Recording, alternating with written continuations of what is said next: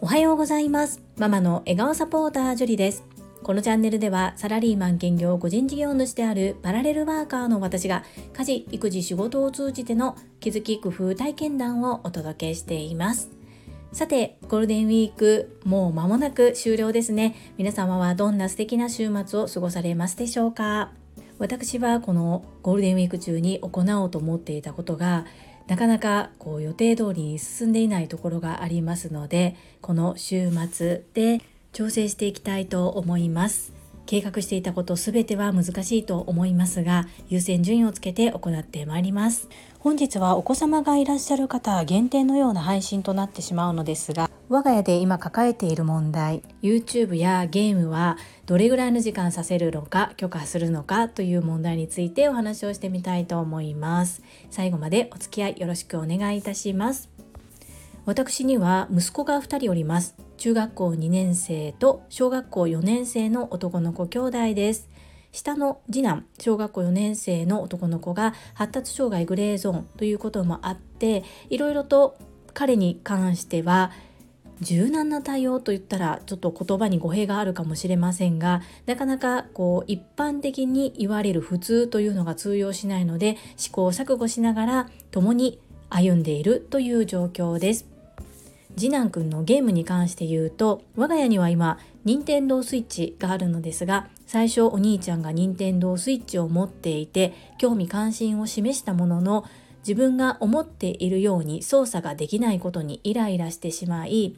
もう僕できないからゲームはしない。そんな風にしていました。ですが少しずつ心の成長とともにもう一度やってみようという気持ちが生まれて今では少しずつですが操作ができるようになりました。どうしても難しい場合お兄ちゃんに頼ることもありますがあとは字がもう少し読めたら自分で進めるのにという違う壁にぶつかっております。そんなこんなで私は学校に行くことも頑張って通っている次男。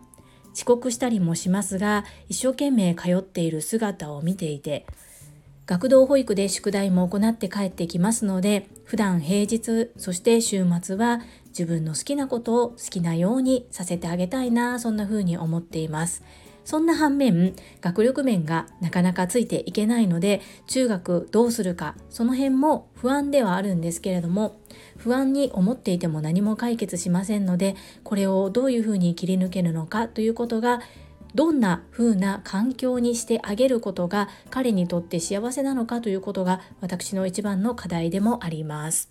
そこについてはいろいろと情報を収集しながら今も探っているところです。本当に日々日々いろんな情報を入れてどうするのが次男にとって一番の道なのかというのを一生懸命考えております。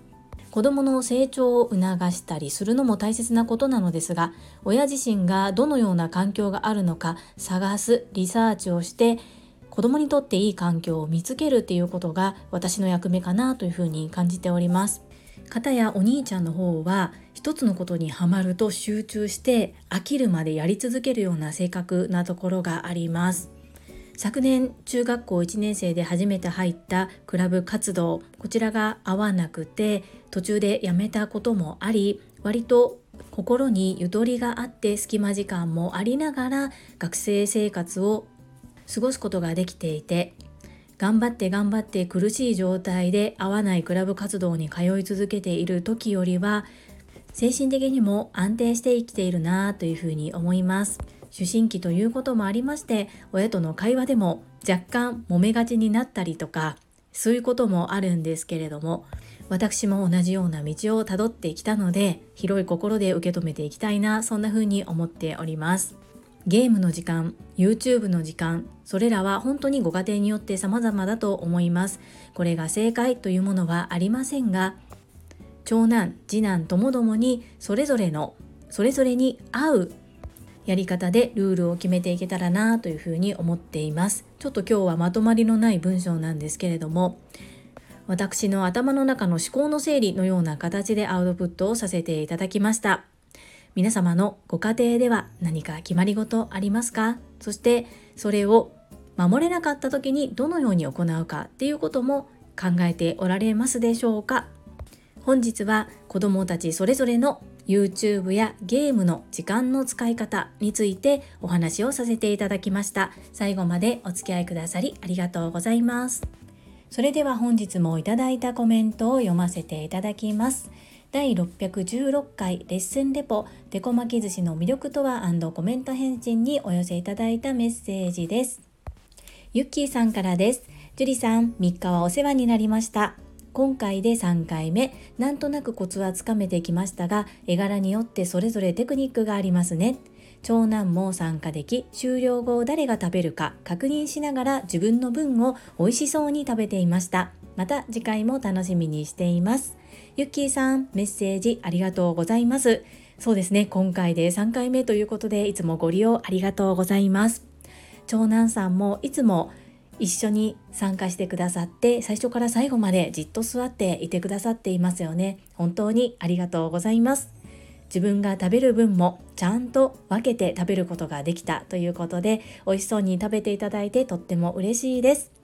また次回ということでとても嬉しいお言葉いただきました。ありがとうございます。お声掛けさせていただきます。ゆっきーさんメッセージありがとうございます。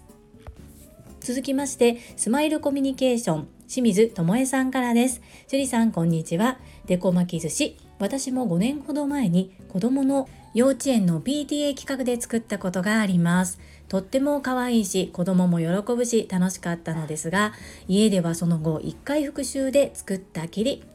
家事育児仕事に追われているとどうしても準備が楽なセルフの手巻き寿司になっちゃいます。プロの力をお借りして意欲的にやるぞと決めて向き合う時間を持つことって大切だなと拝聴しながら思いました。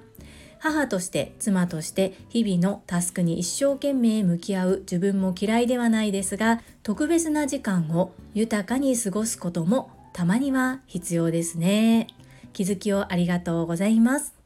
清水智恵さん、メッセージありがとうございます。デコ巻き寿司作られたことがあるんですね。そうなんですよ。これって本当に自分と向き合う時間だったり、今回受講された方の中にこんなことをおっしゃっている方がいました。これだけ米と向き合うってないですねっていう風なお言葉をいただいたんですね。そして日本人でよかったというふうにおっしゃっていました。イベントごとに可愛く巻く。毎日はさすがにできないですね。イベントごとに巻かれる方。そしてお子様にサプライズをしたくて巻かれる方。またはお子様全然関係なく自分の余暇の時間として利用される方。いろんな活用方法があるなというふうに思っています。私が最初にこのデコ巻き寿司に興味関心を抱いたのは外国人の方とのコミュニケーションツールとして使いたいということでした。ですが最初外国人向けに発信をしている時にお友達に日本人は負けないのっていうふうにお問い合わせをいただいたことで日本人の方要するに海外だけではなく国籍問わずにお楽しみいただきたいなというふうにシフトをしました。さらには小学校3年生の次男くんが発達障害グレーゾーンということで小さい頃はなかなかそういった集まりに参加ができなくっていろんな体験をさせてあげることができませんでした。今も次男くんは特に興味関心がないので食べる方はあるんですけれども作ることにはいまいちなのでそこは無理やり強要はしていないんですけれども引きこもりになってしまったお子さんだとか引きこもりのお子さんをお持ちのお母さんの余暇とかで同じように発達障害の方で集団の中に入っていってみんなと合わせるというのが難しい方そういった方にもご自宅にいながら参加できるということでご好評をいただいております。私の苦い経験からそういった方々に提供できているということがとても嬉しく思います。清水智恵さんでごまき寿司でなくても何でもいいので1日それこそ1分でも5分でも自分と向き合える時間。私も今頑張って作っております。ぜひぜひ日々のタスクに一生懸命向き合う自分も嫌いではない。これ本当によくわかるんですけれども自分を大切にしたいな。少しでも。だからこそ大切にするからこそ他人をもっと大切にできる。周りの方も幸せにできる。今はそのように感じております。コメント返信が長くなりました。メッセージありがとうございます。はい、いただいたメッセージは以上となります。皆様本日もたくさんの意味やメッセージをいただきまして本当にありがとうございます。とっても励みになっておりますしものすごく嬉しいです。心より感謝申し上げます。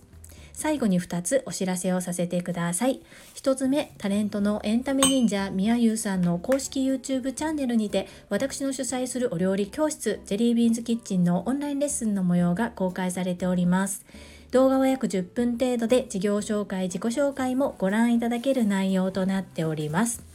概要欄にリンクを貼らせていただきますので、ぜひご覧くださいませ。2つ目、100人チャレンジャー in 宝塚という YouTube チャンネルにて42人目でご紹介をいただきました。こちらは私がなぜパラレルワーカーという働き方をしているのかということがわかる約7分程度の動画となっております。こちらも概要欄にリンクを貼っておきますので、合わせてご覧いただけると嬉しいです。どうぞよろしくお願いいたします。それではまた明日お会いしましょう。素敵なゴールデンウィーク、週末をお過ごしください。ママの笑顔サポーター、ジュリーでした。